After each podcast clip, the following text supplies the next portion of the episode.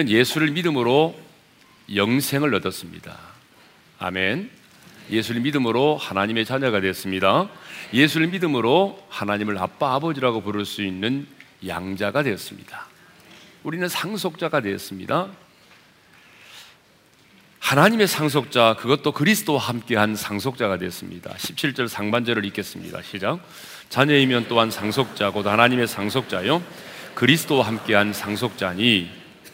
상속자의 특징은 아버지의 유업을 상속받는 거죠. 근데 우리는 그리스도와 함께한 상속자이기 때문에 예수 그리스도가 하나님의 아들로서 아버지로부터 받아 누리게 될 그 영광과 축복을 이제 우리도 함께 받아 누리게 된 것입니다. 그렇다면 이제 저와 여러분이 그리스도와 함께한 상속자로서 받아 누리게 될 그 영광은 어떤 것입니까?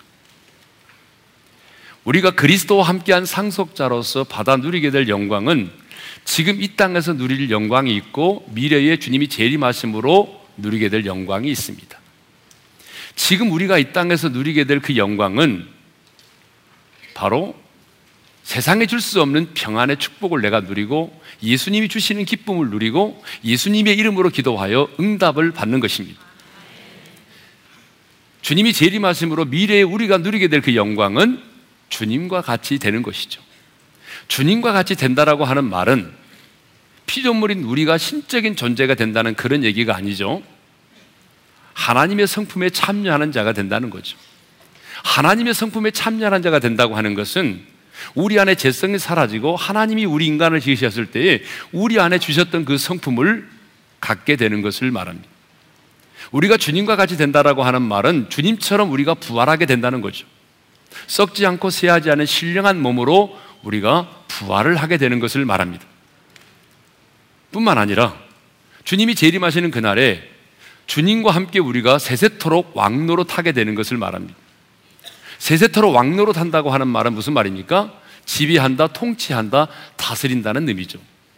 그러니까 우리가 주님과 함께 하나님이 창조하신 피조세계를 지배하고 다스리게 되는 것입니다.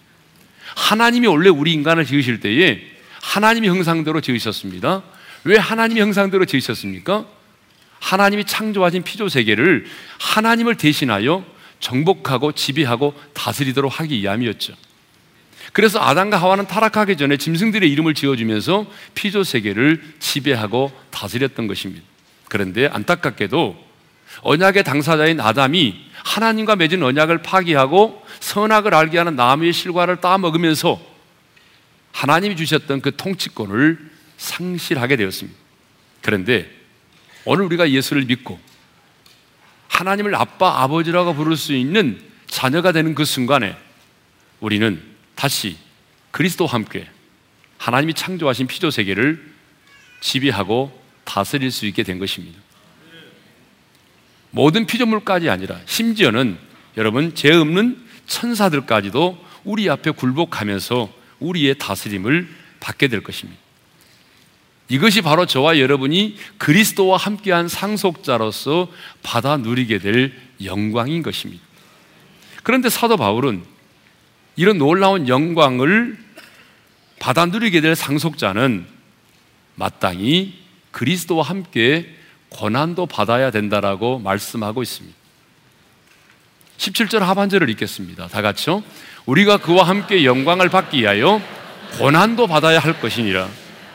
왕관을 쓰려면 왕관의 무게를 견딜 수 있어야 하는 것처럼 그리스도와 함께 썩어지지 아니할 그 영광을 받아 누리려고 하는 자는 반드시 주님과 함께 고난을 받아야 된다는 것입니다.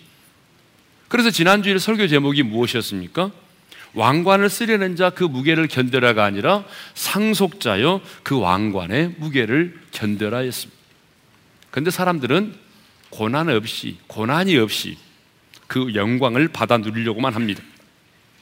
고난이 없이 그 왕관을 쓰려고만 합니다. 그러나 분명히 기억하십시오. 죽음이 없이 부활의 아침이 없듯이 주님과 함께하는 고난이 없다면 주님과 함께 누릴 수 있는 영광도 없는 것입니다. 그런데 고난을 받는다고 하는 것 결코 쉬운 일이 아닙니다. 아무리 고난이 유익이라고 말해도 여러분 고난을 좋아하는 사람은 없습니다. 왜냐하면 고난은 언제나 누구에게나 힘들고 고통스러운 것이기 때문입니다. 그러므로 여러분 스스로 고난을 자처하지는 마십시오. 그러나 주님 때문에, 복음 때문에 내가 받아야 할 고난이라고 한다면 그 고난을 피하지는 마십시오. 왜냐하면 현재의 고난은 장차 우리에게 나타날 영광과 비교될 수 없기 때문이죠. 오늘 본문 18절을 읽겠습니다. 다 같이요. 생각하건대 현재의 고난은 장차 우리에게 나타날 영광과 비교할 수 없도다. 생각하건대라는 말로 시작이 되잖아요. 이 말의 원래 뜻이 뭐냐 그러면 계산하다, 목록을 작성하다 그런 뜻입니다. 그러니까 사도 바울이 이렇게 말하는 것은 순간적으로, 즉흥적으로 하는 말이 아니라는 거예요. 심사숙고해서 내린 결론이라는 얘기입니다. 사도 바울이 성령의 영감을 받아서 심사숙고하여 내린 결론이 뭐냐 그러면 현재의 고난은 장차 우리에게 나타날 영광과 비교될 수 없다는 것이에요. 그러면 왜 바울은 지금 고난을 현재의 고난이라고 말하고 있을까요? 여러분, 현재의 고난이라고 하는 것은 시간적으로 보게 되면 우리가 예수를 믿음으로 거듭나서 거듭나는 순간부터 내 영혼이 육체의 장막을 벗는 그 순간까지의 기간을 말하는 것입니다. 그러니까 내가 예수 믿고 거듭나서 내 영혼이 이 땅을 떠나는 그 순간까지 내가 당하는 고난이 현재의 고난입니다. 현재의 고난이라고 하는 말의 의미는 그 고난이 실제적인 고난이라는 것을 의미합니다. 그렇습니다. 지금 내가 현재 당하고 있는 고난은 이론이 아닙니다. 관념이 아니에요. 실제로 당하는 고난입니다. 실제로 아픔을 당하는 것이고, 실제로 손해를 보는 것이고, 실제로 무시를 당하는 것이고, 실제로 고통을 경험하는 것입니다. 그런데 어떤 사람들은요, 우리가 고난하게 되면 주님을 위해서 내가 목숨을 바치고 순교를 당하는 것만을 고난이라고 생각합니다. 맞죠? 그것도 고난이지만 여러분, 고난은 우리 삶에 널려 있습니다. 신앙생활을 하면서 믿지 않은 남편에 의해서 여러분이 핍박을 받고 있다면 그거 고난이죠. 여러분, 제삿날마다 어려움을 당하고 있잖아요. 믿지 않은 시어머니에 의해서 구박을 당하고 있잖아요. 명절 때마다 모이면 믿지 않은 시누이들 때문에 시집살이를 하잖아요. 여러분, 이것도 뭐죠? 일종의 고난이에요. 직장 생활을 하면서 내가 술을 마시지 않음으로 인해서 내가 회식의 자리에서 왕따를 당했다면 그건 역시 고난입니다. 신앙의 양심상 내가 뇌물을 주지 않아서 불이익을 받고 있다고 한다면 그건 역시 고난입니다. 또 나이가 들었지만 믿지 않은 자와 멍에를 맬 수 없다는 그 믿음 때문에 홍기를 놓쳐서 부모로부터 구박을 받고 있다면 여러분, 그건 역시 뭐죠? 고난이에요. 고난. 1호가 되시죠? 네. 그런데 여러분, 이 고난이라고 하는 게 말은 쉽지 정말 어렵습니다. 예수님 때문에 손해본다는 것 말이 쉽지 여러분, 예수님 때문에 얼마나 손해보셨습니까? 예수를 믿어도 절대로 손해를 안 보려고 하는 사람이 얼마나 많습니까? 예수님 때문에 손해보고, 예수님 때문에 왕따를 당하고, 예수님 때문에 고난을 경험하는 것 정말 쉬운 일이 아닙니다. 그러나 여러분, 낭망하지 마십시오. 현재의 고난은 장차 우리에게 나타날 영광과 비교될 수 없습니다. 바울은 고난을 당할 때마다 장차 그리스도와 함께 누리게 될 그 영광을 생각해 보았습니다.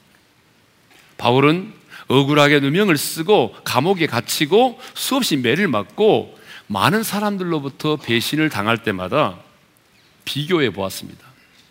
뭘 비교해 보았느냐? 내가 지금 당하고 있는 이 고난과 장차 내가 주님과 함께 누리게 될 그 영광을 비교해 보았다는 것입니다. 고난을 당할 때마다 내가 장차 그리스도의 성품에 참여하게 되고 그 부활의 영광에 동참하게 되고 그 주님과 함께 세세토록 다스리게 될 하나님 나라의 그 영광을 생각해 보았습니다. 그런데 비교해 보니까 내가 지금 당하고 있는 이 고난과 장차 내가 주님과 함께 누리게 될 그 영광을 비교해 보니까 이게 비교가 안 되더라. 얘들 말로 말하면 게임이 안 되더라는 거예요. 내가 지금 받는 고난이 아무리 커도 장차 내가 주님과 함께 누리게 될 영광이 너무 크더라는 거예요. 사랑하는 성도 여러분, 우리도 이 세상을 살아가면서 여러분 비교해 봐야 됩니다.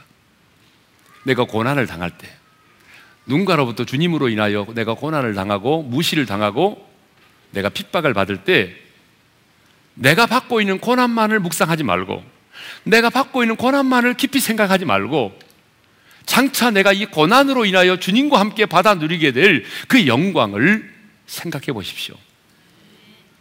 돈 때문에 신앙의 양심을 팔지 말고 지금 내 앞에는 돈다발과 장차 내가 누리게 될 그 영광을 비교해 보십시오. 가난 때문에 낙심하지 말고 장차 내가 주님의 나라에서 누리게 될 그 영광을 생각해 보십시오.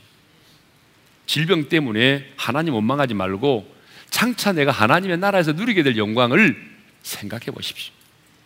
핍박 때문에 시험 들지 말고 장차 내가 주님과 함께 누리게 될 그 영광스러운 하나님 나라의 소망을 생각해 보십시오. 우리는 장차 우리에게 나타날 비교할 수 없는 그 영광의 소망 때문에 현재의 고난을 이겨낼 수 있습니다. 그 영광을 비교할 때 우리는 현재의 고난을 넉넉히 이겨낼 수 있습니다. 다시 말씀드립니다. 하나님의 사람은 이 세상을 살아가면서 고난을 받을 수밖에 없습니다. 주님 분명히 말씀하셨습니다. 너희가 이 세상에 속하지 아니하고 내게 속한 거로 세상이 너희를 미워하느니라. 세상이 우리를 미워하는 것은 당연합니다. 나를 박해하였음즉 너희도 박해하리라. 우리가 박해를 받는 것은 당연한 것입니다. 그런데 그런 고난을 당할 때, 무시를 당하고 손해를 당하고 고통을 내가 경험할 때 내가 지금 경험하고 있는 현재 고난만을 생각하지 말고 이 고난으로 인하여 장차 내가 주님과 함께 누리게 될 그 영광스러운 그 소망, 그 영광의 소망을 생각해 보십시오. 그래서 장차 우리에게 주어질 그 영광을 인하여 오늘의 현재적 고난을 이겨낼 수 있기를 주님의 이름으로 축원합니다. 자, 지금까지 상속자로서 하나님의 자녀된 자들이 누릴 영광에 대하여 얘기했던 사도 바울은 이제 눈을 들어서 하나님이 창조하신 모든 피조물들을 바라봅니다. 그리고 이렇게 말합니다. 하나님이 지으신 모든 피조물이 간절히 고대하는 것이 있다라고 말합니다. 자, 19절을 읽겠습니다. 다 같이요. 피조물이 고대하는 바는 하나님의 아들들이 나타나는 것이니. 여기서 말하는 피조물은요, 동물, 그리고 식물, 그리고 자연계와 강물 등을 포함한 모든 것들을 말합니다. 그런데 이 피조물들이 고대하고 있다라고 말하죠. 고대한다라고 하는 말의 뜻은, 문자적인 뜻은 머리를 길게 빼고 그리고 지켜보다는 의미입니다. 이 말은 학수고대한다는 의미죠. 여러분, 모든 피조물들이, 동물과 식물, 모든 자연계의 모든 피조물들이 정말 머리를 길게 내밀면서 학수고대하고 있는 게 있습니다. 그게 뭐냐면 하나님의 아들들이 나타나는 것이에요. 왜 모든 피조물들이 하나님의 아들들이 나타나기를 그토록 고대하고 있습니까? 하나님의 아들들이 나타나게 되면 하나님의 자녀들의 영광의 자유에 이르기 때문이에요. 그래서 21절에 이런 말씀이 있습니다. 읽겠습니다. 시작. 그 바라는 것은 피조물도 썩어짐의 종노릇 한 데서 해방되어 하나님의 자녀들의 영광의 자유에 이르는 것이니라. 여러분, 우리 인간이 타락할 때 모든 피조물이 함께 타락했습니다. 왜 피조물이 하나님의 자녀들의 영광의 자유에 이르기를 원하느냐 하면 그 첫 번째 이유는 모든 피조물이 지금 허무한 데 굴복당하여 있기 때문이에요. 여러분, 20절을 읽겠습니다. 다 같이 시작. 피조물이 허무한 데에 굴복하는 것은 자기 뜻이 아니요 오직 굴복하게 하시는 이로 말미암음이라. 여러분, 피조물이 허무한 데 굴복당해 있다는 거예요. 근데 그것은 피조물의 뜻이 아니라는 거예요. 피조물은 그렇게 허무한데 굴복당하기를 원하지 않았는데 굴복하시는 이로 말미암아 어쩔 수 없이 이 피조물들도 허무한데 굴복을 당했다는 것입니다. 이것은 뭘 말하냐면 인간의 타락으로 말미암아 모든 피조물들이 함께 타락하면서 허무한데 굴복당했음을 말합니다. 피조물이 허무한데 굴복당했다라고 하는 말의 의미가 뭐겠어요?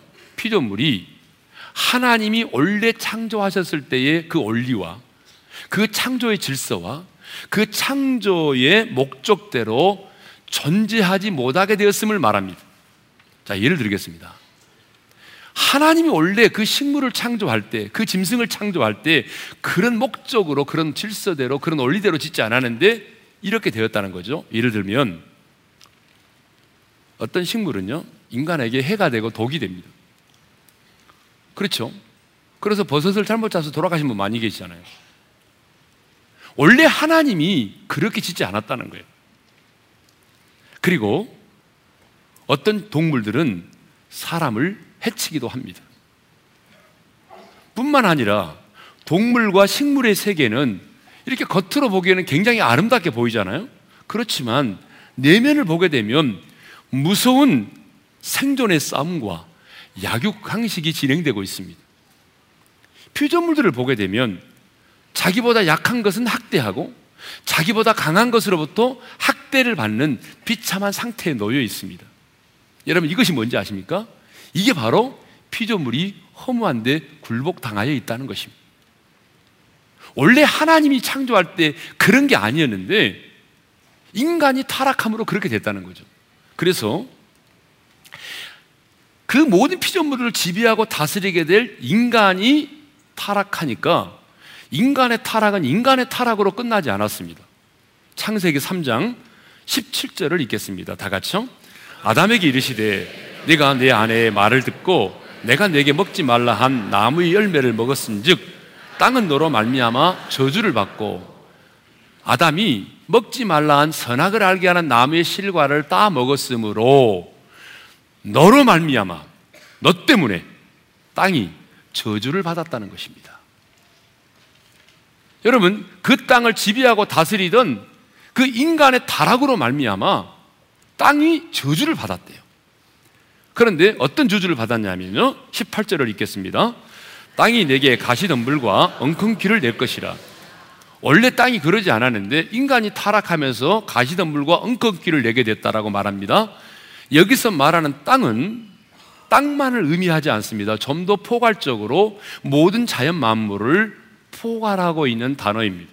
그러니까 하나님의 대리 통치자인 인간이 타락함으로 말미암아, 여러분, 인간만 타락하고 끝나는 게 아니라 모든 자연 만물이 함께 타락을 하게 되었다는 거죠.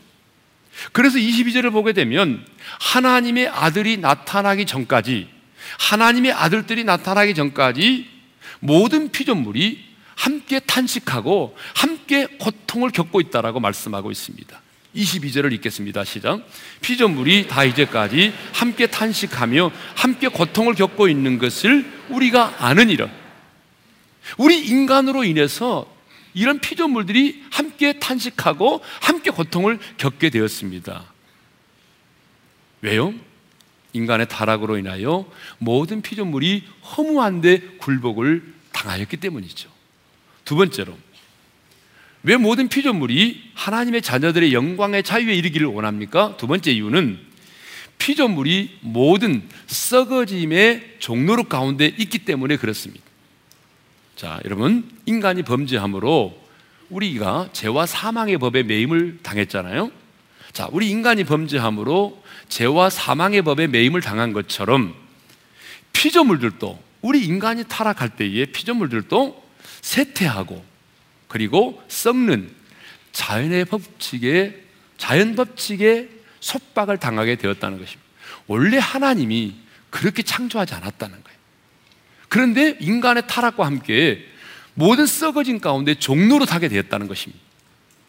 그런데 주님이 재림하시는 날 하나님의 아들들이 나타나 하나님의 영광의 자유에 이르게 되면 허무한데 굴복당한 모든 피조물들이 자유함을 얻게 됩니다. 아멘. 그리고 모든 피조물들이 썩어짐의 종로로 타던 모든 피조물들이 해방이 되는 것입니다. 그러면 하나님의 자녀들이 영광의 자유에 이르게 된다고 하는 것은 뭘 의미하죠? 이것은 지금 우리가 계속 살펴봤던 말씀입니다. 하나님의 자녀들이 영광의 자유에 이르게 된다고 하는 것은 무슨 말이죠? 우리가 주님과 같이 된다라고 하는 의미예요. 그것은 내가 신적인 존재가 된다는 말이 결코 아니죠. 내가 하나님의 성품에 참여하게 된다는 것, 내 안에는 죄성이 사라진다는 것, 내 몸이 썩지 않은 신령한 몸으로 주님처럼 부활하게 된다는 것, 그리고 마지막 날에 주님 재림하실 때 그 주님과 함께 모든 피조물들을 지배하고 다스리게 되는 것입니다. 이사야 선지자는 하나님의 자녀들이 영광의 자유에 이르는 날 이런 놀라운 일들이 일어날 것이라고 구약 성경에서 미리 이렇게 예언을 했습니다. 이사야 11장 6절에서 8절의 말씀을 읽겠습니다. 시작. 그때에 이리가 어린 양과 함께 살며 표범이 어린 염소와 함께 누우며 송아지와 어린 사자와 살찐 짐승이 함께 있어 어린아이에게 끌리며 암소와 곰이 함께 먹으며 그것들의 새끼가 함께 엎드리며 사자가 소처럼 풀을 먹을 것이며 젖먹는 아이가 독사의 구멍에서 장난하며 젖된 어린아이가 독사의 굴에 손을 넣을 것이라. 여러분, 이 상상할 수 없는 일이잖아요. 어떻게 이리와 어린 양과 함께 삽니까? 어떻게 표범이 어린 염소와 함께 누웁니까? 송아지와 어린 사자가 어떻게 함께 뛰놉니까? 어떻게 여러분 젖먹는 아이가 독사의 구멍에서 장난을 치고 젖된 아이가 독사의 굴에 손을 넣어도 끄떡이 없습니까? 왜 이런 일이 벌어질까요? 허무한데 굴복당한 모든 피조물들이 자유를 얻었기 때문입니다. 모든 피조물이 썩어짐의 종로로 난데서 해방되었기 때문입니다. 그러므로 내가 하나님의 자녀로서 그 영광의 자유에 이르게 되는 날 모든 피조물들 역시 영광의 자유에 이르게 되는 것입니다. 모든 피조물이 원래의 목적대로 하나님의 자녀들인 우리의 다스림에 복종하고 하나님의 자녀된 우리들은 그 모든 피조물과 더불어 모든 짐승, 모든 날아가는 새, 그리고 여러분 옆에 있는 꽃과 모든 나무들과 함께 우리는 살아계신 하나님을 예배하게 될 것입니다. 그러므로 모든 피조물이 하나님의 아들들이 나타나는 것을 그토록 그래서 고대하고 사모하는 것입니다. 여러분, 왜 모든 피조물들이 하나님의 아들들이 나타나기를 그토록 사모하고 있는지 여러분 이제 그 이유를 아시겠죠? 네. 이렇게 우리는 모든 피조물들이 재림의 날에 나타나기를 그렇게 고대하고 사모하는 하나님의 아들입니다. 우리는 주님과 함께 모든 피조물들을 지배하고 다스리게 될 하나님의 아들입니다. 영화와 전기의 관을 쓰고 세세토록 모든 피조물들을 다스리게 될 하나님의 아들입니다. 그날에 우리는 모든 피조물들을 지배하고 다스리게 될 것입니다. 죄 없는 천사도 여러분 우리 앞에 와서 수종을 들고 우리 앞에 굴복을 당하게 될 것입니다. 그런데 여러분, 이렇게 영광스러운 하나님의 자녀된 하나님의 아들인 우리가 왜 하나님의 아들답게 살지 못하고 종으로 살아가려고 합니까? 성경은 이렇게 말하죠. 자, 15절을 읽겠습니다. 시작. 너희는 다시 무서워하는 종의 영을 받지 아니하고 양자의 영을 받았으므로 우리가 아빠, 아버지라 부르짖느니라. 아멘. 우리는 무서워하는 종의 영을 받지 않았습니다. 이 말은 무슨 말입니까? 우리는 하나님 앞에서 종이 아니라 그 말이에요. 우리는 하나님을 아빠, 아버지라고 부를 수 있는 하나님의 아들입니다. 사랑하는 성도 여러분, 하나님 앞에서 우리의 신분은 결코 종이 아니라 아들입니다. 그러므로 우리는 언제나 종이 아닌 하나님의 아들로 하나님 아버지 앞에 나아가는 것입니다. 기도를 드릴 때도 여러분 종으로 기도하는 것이 아니에요. 우리는 하나님의 아들로 아버지 앞에 나아가 기도하는 것입니다. 우리가 예배를 드릴 때도 여러분 종으로 우리가 하나님 앞에 나아가 예배 드리는 것이 아니에요. 우리는 하나님의 아들로 하나님 아버지 앞에 나아가 예배를 드리는 것입니다.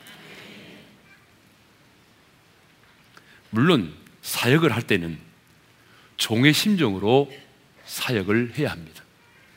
그래서 사도 바울도 빌립보 교회 성도들에게 편지하면서 이렇게 말했습니다. 그리스도 예수의 종 바울은 이렇게 말합니다. 그렇습니다. 우리는 주님이 우리에게 맡겨준 사역을 감당할 때는 조건 없이 당시에 충성했던 로마 시대의 노예들처럼 그렇게 충성을 해야 됩니다. 그것은 우리의 신분이 종이어서가 아닙니다. 여러분, 우리의 신분이 종이어서 노예들처럼 그렇게 충성하는 게 아닙니다. 값없이 베풀어 주신 하나님의 은혜에 보답하기 위해서입니다. 사실 우리의 어떤 수고와 노력도 하나님의 은혜를 갚을 수는 없습니다. 하지만 우리는 값없이 베풀어 주신 그 은혜가 헛되지 않기 위해서 종의 심령을 가지고 충성을 하는 것입니다. 그러나 우리의 신분은 언제나 종이 아니라 아들입니다. 여러분, 누가복음 15장에 보게 되면 탕자가 나옵니다.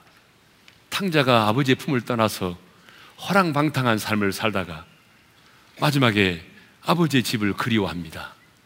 그리고 면목이 없어서 내가 이제는 아들이 아닌 품꾼의 하나로 써달라고 종으로 그 집을 찾아갑니다. 그런데 여러분, 아버지는요, 자기의 재산을 탕진하고 탕자처럼 살았던 그 아들이 돌아왔을 때에 그 아들을 품꾼의 하나로 맞아주지 않았습니다.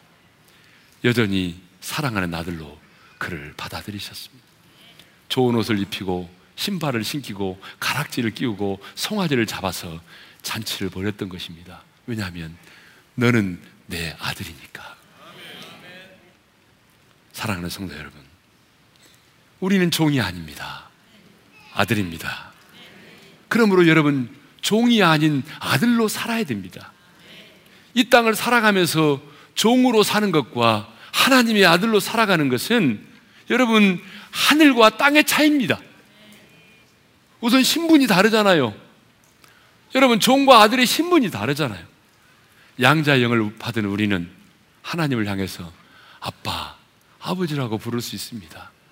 그러나 여러분, 종은 하나님을 아빠, 아버지라고 부를 수가 없습니다. 여러분, 종은 주인에게 밑보이면 버림을 받을 수도 있습니다. 그러나 아들은 버림을 당치 않습니다.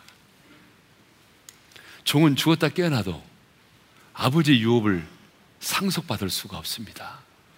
그러나 아들은 하나님 아버지의 유업을 상속받습니다. 갈라디아서 4장 7절을 읽겠습니다. 다 같이요. 그러므로 내가 이후로는 종이 아니요 아들이니, 아들이면 하나님으로 말미암아 유업을 받을 자니라. 아멘. 종이 아니요 아들이니, 종이 아니요 아들이니, 하나님의 나라를 유업으로 받는다는 것입니다. 종이 아닌 우리는 그리스도와 함께한 상속자로서 주님이 받아야 될 그 영광과 축복을 받아 누리게 될 것입니다. 종의 특징이 뭔지 아십니까? 종의 특징은 언제나 일에만 관심을 가진다는 것입니다. 종은 일에만 관심을 갖습니다. 여러분, 저 어릴 때 저희 집에 머슴이 있었는데요, 그 머슴이 아침 되면 뭐 합니까? 오늘 제가 해야 될 일이 무엇입니까? 라고 묻습니다. 종이 하는 일은 뭐죠? 종이 하는 일은 일입니다.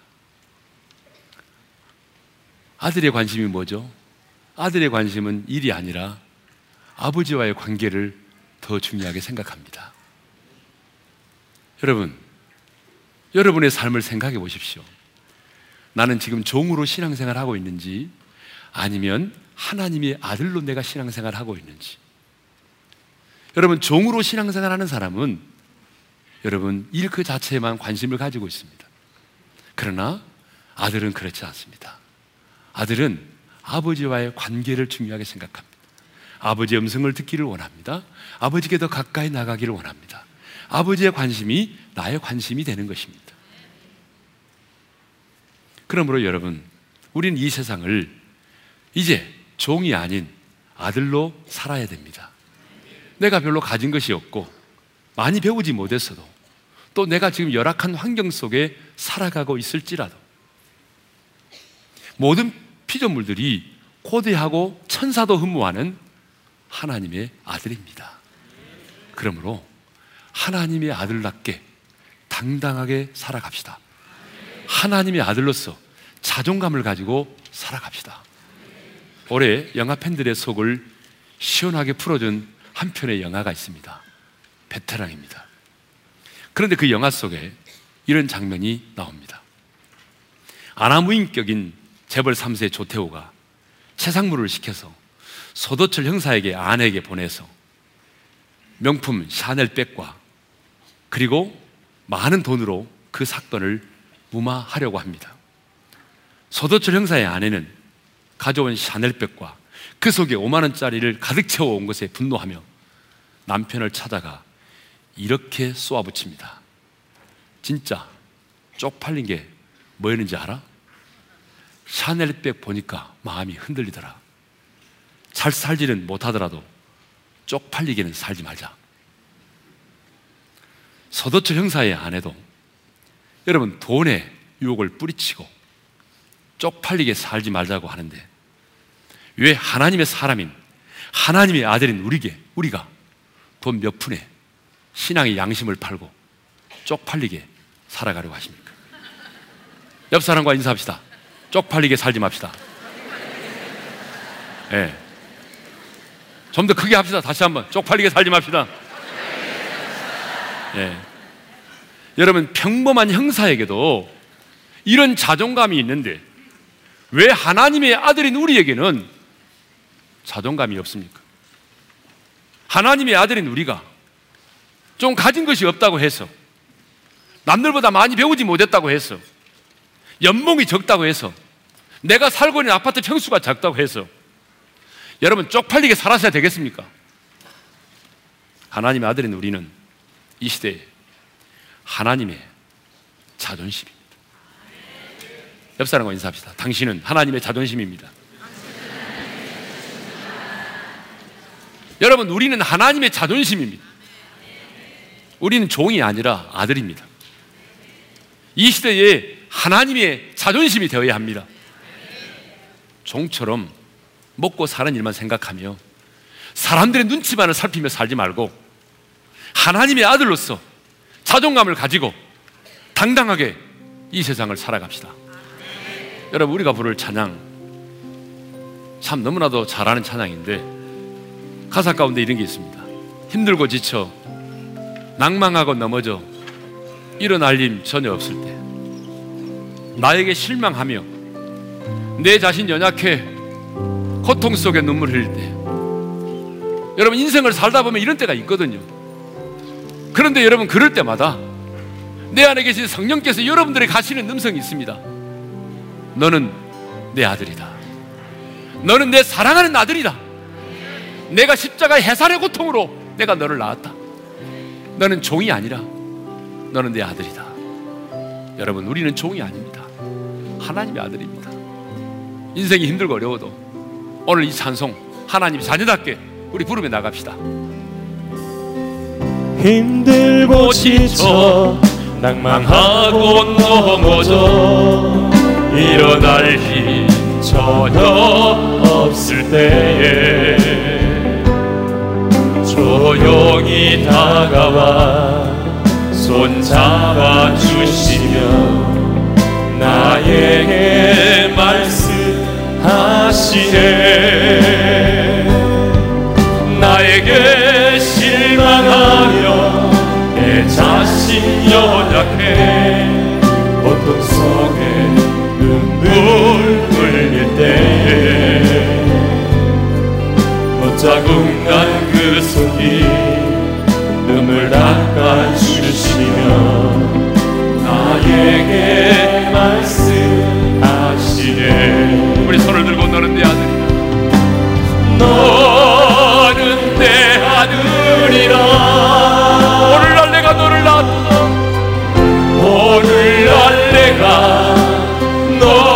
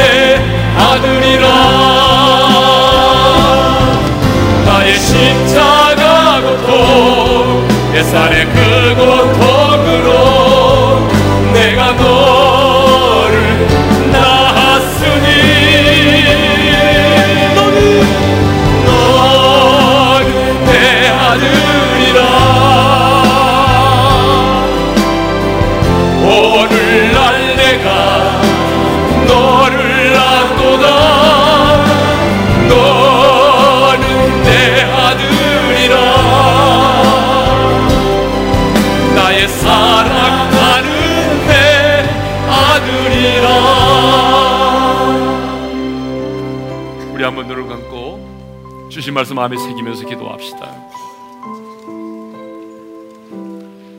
이 땅을 하나님의 사람으로 살아가는 우리에게는 고난이 있습니다.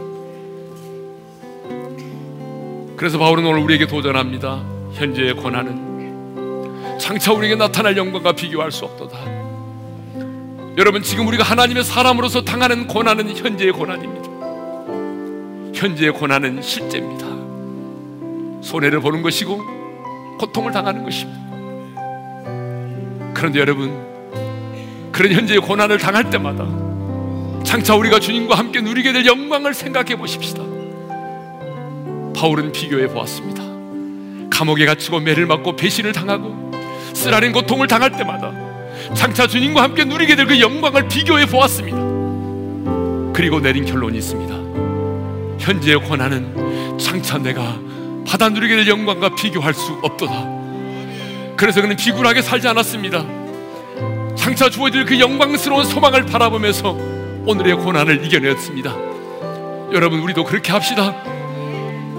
내 인생이 힘들고 어려울 때마다, 고난이 겹칠 때마다 장차 내가 주님 앞에서 누리게 될 그 영광을 생각하면서 미래의 영광을 바라보며 오늘의 고난을 이겨내는 우리 모두가 될 수 있기를 이하여 기도합시다.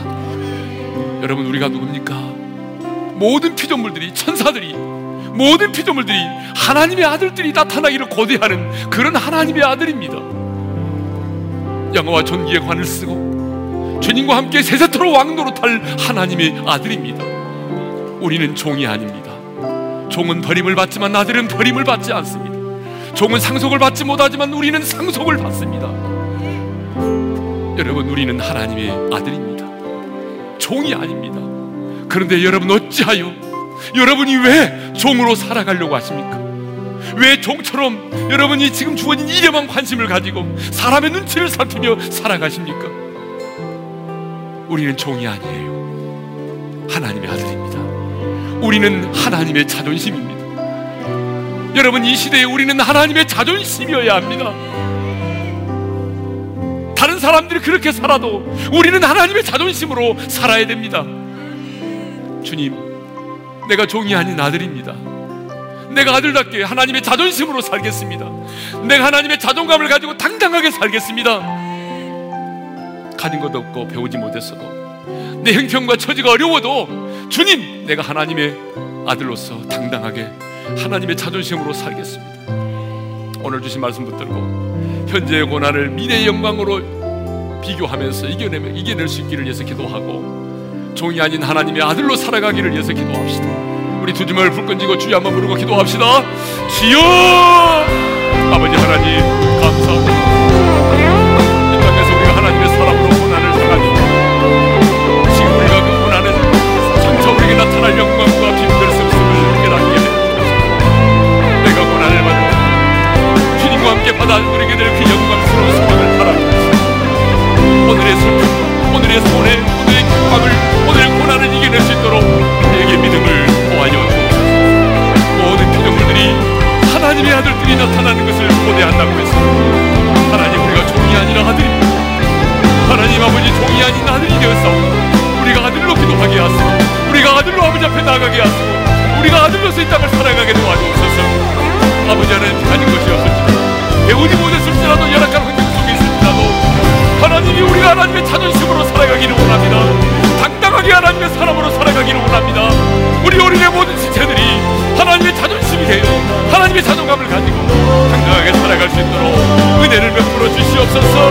그래서 하나님, 우리의 모든 성도들이 정말 종이 아닌 하나님의 아들로 당당하게 살아갈 수 있도록 은혜를 베풀어 주시옵소서. 사랑하는 아빠, 아버지, 이 나그네 인생길을 사랑하는 동안에 주님 때문에, 복음 때문에 고난을 받고 손해를 당하고 무시를 당할 때 마음은 쓰리고 아프고 힘들지만, 장차 주님과 함께 누리게 될 그 영광을 바라보면서 오늘의 고난을 잘 이겨낼 수 있게 도와주십시오. 하나님의 아들들이 그토록 고대하는 하나님의 아들입니다. 종으로 살지 않겠습니다. 아들로 살겠습니다. 이 시대의 하나님의 자존심이 되겠습니다. 가진 것이 없고 배우지 못했고 열악한 환경 속에 살아도 썩어질 돈 몇 푼인 내 신앙의 양심을 팔지 않게 도와주시고 하나님의 자존심이 되어서 하나님의 아들로 당당하게 살아가게 도와주십시오. 이제는 우리 주 예수 그리스도의 은혜와 하나님 아버지의 영원한 그 사랑하심, 성령님의 감동, 감화, 교통하심, 이제는 종이 아닌 아들로 하나님의 자존심이 되기를 원하는 모든 지체들 위해 이제로부터 영원토록 함께 하시기를 축원하옵나이다. 아멘.